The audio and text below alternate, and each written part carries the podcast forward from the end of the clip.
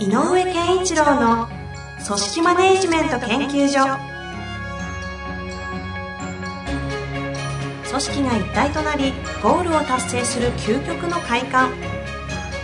上場企業から中小企業まで延べ200社以上の支援を行った井上健一郎が組織人に関するあらゆる問題を分かりやすく解説します。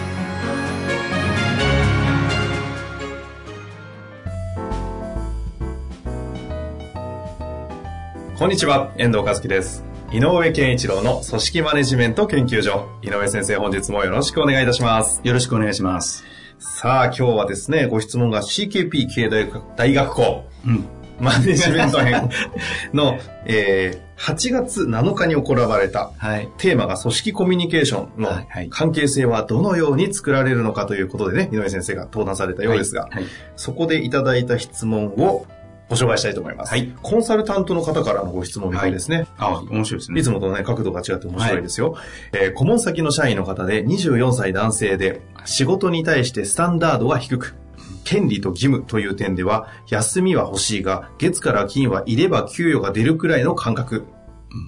頑張るのは30代からで良いと思っています。私としては仕事とはとか、仕事やるから休日が楽しいなど、様々な角度からアプローチはしていますが、井上先生だったらどのようなコミュニケーションを取りますか、うん彼が仕事へ少しでも向き合うために、どうぞよろしくお願いいたします。はい。てなわけですね。ねコンサルの観点ですね。まあ、上司から、上司にでもこういうことはあるとは思うんでね。。はいいはいはい。うんあの、ちょっと横やり入れていいですか？この間の CKP 系大学をちょっと私後ろから少し拝見させていただいたんですけど、はい。なんかあの質問に対してはい。井上先生が皆さんで考えてもらうっていう風はい。になってるんですよね。はい。ただその前に、はい。この質問読んだ後に、この質問のポイントは。この辺なんだよねって言った後に、こう考えてもらう回にしてたじゃないですか。はい。あれいいなと思って、そうですか。今回このケース、これポイントどこですか？ちょっと皆さんもぜひ一緒にね、そうですよね。まあ。私がいろいろ言っている中の、えー、で、どこのポイントで考えてもらうかってことなんですが、まあ、いろ、あのーこれもね、あのーいつも言ってるように正解があるわけではなくて、はいどこの角度から切ると分かりやすくなるかなっていう、あの、まあ、私のように、うんもしかしたらこの、えっ、と、コンサルの方もそうだけど、どこから回答を導き出せばいいのかなって道筋なのでね。うんうんうんで、僕はこの場合は2つ。二つ、はい。二つ。うんなんでそうなった思考ができるんですかね。えっとねはい。よくある関係の質の話と、関係の質。うん。それとあと、未来、現在、過去っていう流れの中の焦点をどこに合わせますかっていう話かな。関係の質の話と、うん。未来、過去、現在の話をどこに焦点を置くかみたいな感じ。そうそう。さあ、皆さん考えてみましょう。まあ、というわけでね、ちょっとお時間もね、間開けるのあれですから、ちょっとね、考えたい方は止めていただいて、はい。実際に回答回答していただきたいと思いますが、はい。どうなんですか？あのーまずはコンサルタントという立場なので、はい。コンサルタントとこの24歳の、えーと方うん。との関係性がどうですか？っていうのは問いかけたいなっていう。そこのね、まずね、うんうだから、えっ、と、なぜこのコンサルタントの方が、この24歳の方にスタンダードが低いなと。まあよく私がワークスタンダードとかね、いう言葉で言ってるんで、へえっ、と、仕事のね、えっ、と、出来のレベルに対するこだわりが低い。あちょっと安易なところを感じるみたいなことなんだと思うんですけど、うんうんそのあちょっと,、えっとスタンダードが低いなという方に対してなぜこのことを言ってあげているのか楽しいっていういや休日が楽しいっていうのは仕事をしっかりした後の方がいいんじゃないのとか、はこの人をどうしようとしてるのかっていうのはこの人の立場として何を考えてるのかなっていうのは一つあって、うんうんあの、上司とね、えっ、と、コンサルタントの違いで言えば、相手が、やっぱり、より上司よりも、あまあ上司にとっても同じだけど、相手をどう受け入れられるか、存在をね、っていうことがまず第一なので、えっ、と、わまずその観点から言うと、えっ、ーやってるかもしれないので、確認してほしいこと。コンサルタントとして確認してほしいこと。はいはいはい。えっ、と、まず、えっ、と、相手があなたのことをどれだけ受容している存在ですか？受け入れてますか？うんと。うんということと、えっ、と、なぜあなたはこの人に対してそれだけ着目するんですか？はあはあはあ。で、極端なこと言うとね、コンサルタントだから、うん。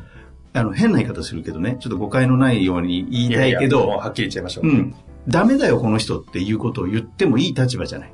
あ、はい。ああの、会社に対して。うんうんうん。彼は問題だよということだけを言うことだって、コンサルタントとして間違いではない。なるほど、なるほど。あの、ただ、もっと違うコミットをしていて、なんとか指導してほしいんだよということを依頼されていれば別だけれども、うんうんうん。相手にとってみれば、なんで外部の人がそこまで自分に対して言うのかっていう思いはあると思う。本人ですか？この24歳男性。うん。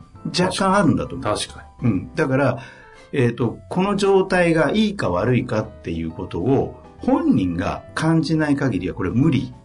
改善で、スタンダードの低い人たちの典型的な例として、本人が気づかないものは絶対治らない。っていうのがあるので、うんそれを無理やり直そうとするのでなくて、この人に何が起こってるかを徹底的にあの付き合った方がいい。もしそこまでね、何か深く関係しようと思っているんであれば。やっぱりこうコンサルタントとして客観的にこの人を評価して終わるということではないんであれば、で、最初にはもう一回確認したいのは、そういう評価をして終わらせることはいけないことなのかどうかは確認したい。なるほど、なるほど。うん。で、万が一によっては、この人の自己変革がを促すことは何か、えーと考えてもいいんだけど、やっぱり組織の中で、えーとこの人だけに注力することがコンサルタントとしていいかどうか、この人がこの組織を良くするためのポイントになってるのか。この人が変わることが大事なテーマなのかどうかはコンサルタントとしては冷静に判断した方がいい。その対局の中でこの方がキーマンになってるかどうか。どうかどうか。ですね。うん。うん。とか、この人が機能することによって、確かにこのチームが良くなるという立場にいるんであれば、よりそれには注力した方がいいし、まあ逆に上司からすすごい依頼されているんであれば、そこに注力してももちろん構わないので一回冷静に考えてうん、うん、で、なぜかというと、こういう人たちが30になって変わることがあるとしたら、今、一生懸命いろんなことを語りかけても無理だから。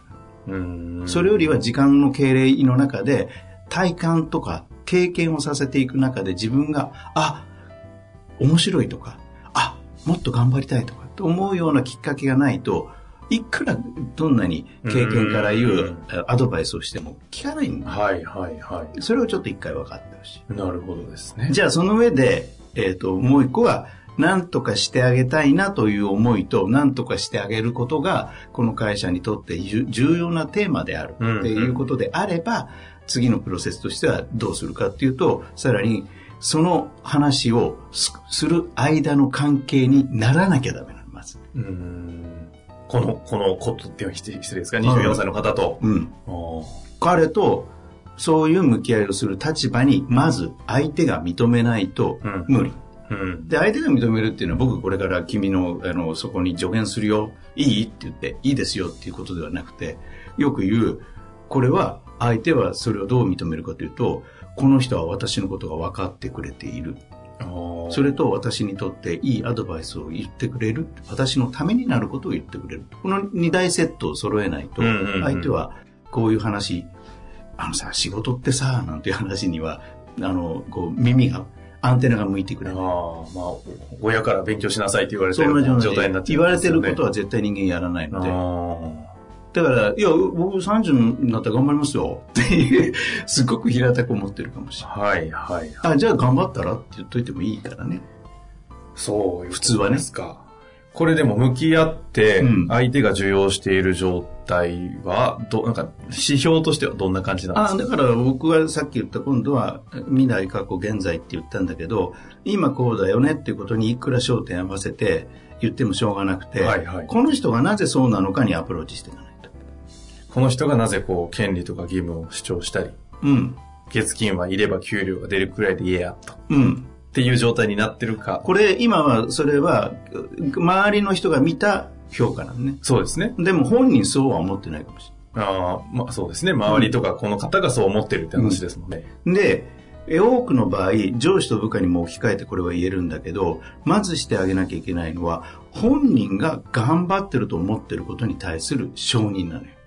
うん、うん。で、本人は何かは頑張ってる。え変な話ね。朝眠いんだけど頑張って起きてきています。程度の人もいるのよ。はあ、はあはあ、そのレベルも含めてね。そうでも確かにお前は遅刻センス来るなと。うん。頑張ってるよ。若いうちは眠いもんなぐらいのことは言ってる。ほうほう。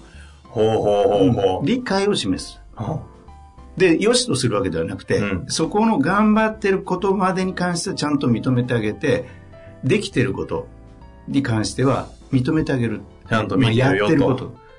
で、その上で、もうちょっとここまでやれると、こっちとしてはありがたいよとうん。とか、もうちょっとこうすると君のためにもなるよねとか、っていう話にはいかないといけない。で、もう一個あるのは、仕事が楽しいっていうのはねっていう意味の楽しいという感情の紐解きは人によって違うので、うんうんうんそこにアプローチしてもしょうがないね。まあ、価値観の差とかになっちゃいますか、まあ、特に年齢もね、若いですしね、なので、機能してるかどうか、仕事場で。組織時、組織に対して。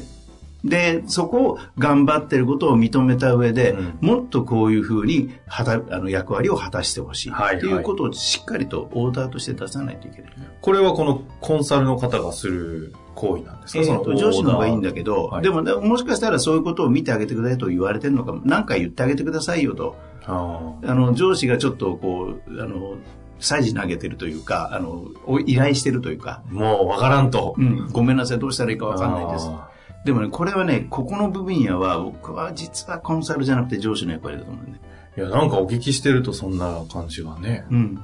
しますよね、うんだから僕はこの人の、この上司の、上司にアプローチしてあげる方法は、この人はいいと思う。コンサルはいいと思う。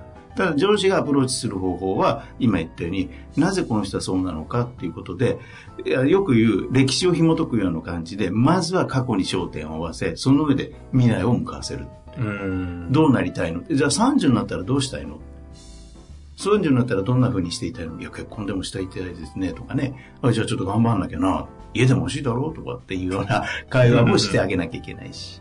っていうのを上司がするように促す方がいいんじゃないかなということですか。はいあー。なるほどね。だから、で、その上で、だから、ねさっき言ったじょ、えーと未来、現在、はい過去の中の、あの、いいいことで言うと、今、現在にあまり焦点合わせてもしょうがないって。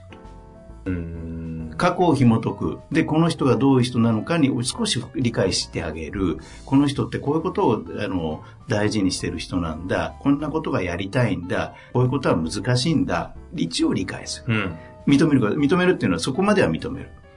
で、さらに、あの、素晴らしい仕事をしてるというふうに評価するという意味ではないけど、はいはい認める。その人の存在として認める。受け入れるってことですね。そうそうそう現状。その上で、どうこの人はなるといいのか。うん。で、期待も言ってもいいし、本人が30になったら頑張るって思ってんだったら、30になって頑張る時ってどんな姿って語らせるかし。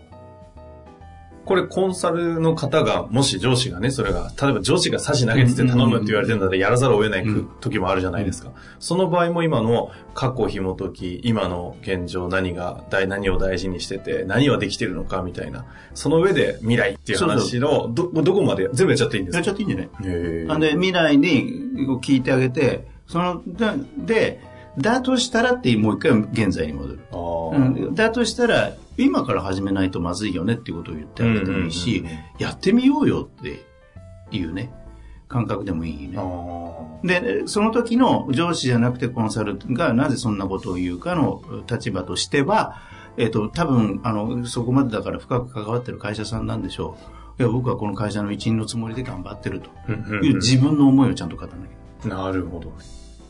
で、あの、仕事ってこういうことなんじゃないのということの弁論をするよりは、僕は、あの、この会社、君とそのことについて話したいということだけはちゃんと。うんで、君を理解したい。知りたい。教えて。え、だったらさ、ここにやらないって、今度は今度、あの、レッツトークね。やろうよ。みたいな。うんうんうんで、もう一個あるとしたら、これは上司の人なんかには必ず言ってほしいことなんだけど、なんかちょっとで話が出てきたなと思ったら、そのたけそのために僕がしなきゃいけないことは何って聞いた。その見えた場合ですか？未来が見えた時に。とか、こんな風にしたいんですとか、あで、じゃあちょっとこういうこともやってみようよ、試しに。うんとなったら、その時に聞くの。そのために僕がしなきゃいけないことをしたしてあげた、した方がいいと思うこと、してほしいこと、なんかある？一応聞いてた。ーで、それをやる。うん。で、あの、言わないことも多い。いや、別にないです。でも、聞いたということが大事。うんうん。それなんでですか？うん。やっぱり本気だっていう思い。こっちが？うんああ。そのために僕がしなきゃいけない。まあ、なんとその方がね、欲求とか望みを言ってるわけですもんね。それに対して、俺も自分事として本気だというために言う。はそのために僕がにしてできることなんかあるとあ。か、うんしてほしいことある？確かに井上先生、コンサルの現場でやってるの見たことある気がするな。いえ、ああ、言われてみればね、みたいな世界ですけどね。はあそういう立場なのでね支援っていうことが最後に忘れない、忘れちゃいけない。とあの、コンサルというもの自体にね、ゴールっていろいろそのコンサル担当の方々とかね、うんいろんなものあると思いますけど、こことこのケースにおいては、ゴールというのも変ですけど、な、何に向かっていくのが、あの、多分この場合だと、はい。相当組織のえー活性化とか、うんうん。そういうところまでになってんじゃないかな。ああ、うん。そうか。じゃあ、まあ、24歳の男性をちゃんと良くするっていうことよりも、それを先にある組織の活性化に目指すために一旦ここをやらなきゃいけないうんというか感じになるかもしれないというわけなので、本当にこのことにアプロこの方にアプローチするのかどうかも含めて、一回確認してほしいというのが冒頭だったわけですね。なるほどね。コンサルタントのコンサルタントの話面白いですね、これ。なんだこれは。いいですね。そういう風に見てるんですね。うんいや、ぜひ、いわゆるね、こういう領域で活躍されてる事業の方とかね、いらっしゃいましたら、井上先生アドバイスいただけることが今日はよくわかりましたので。あの、今回もね、ちょっはいと熱く語りたくなっちゃってるんだけど、うんやっぱりコンサルタントとして接する場合は、ある意味一般論を背景にした冷静さっていうのも必うん。なるほ要。ど。いやいやいや。コンサルタントとしてのなんか真髄を見た感じがしました。はい。さあ、というわけでね、井上先生、今回もやってまいりました。本当にありがとうございました。はい。え次回もね、また、えー面白い質問来ておりますので、楽しみにしていていはいただけたらと思います。はいありがとうございました。ありがとうございました。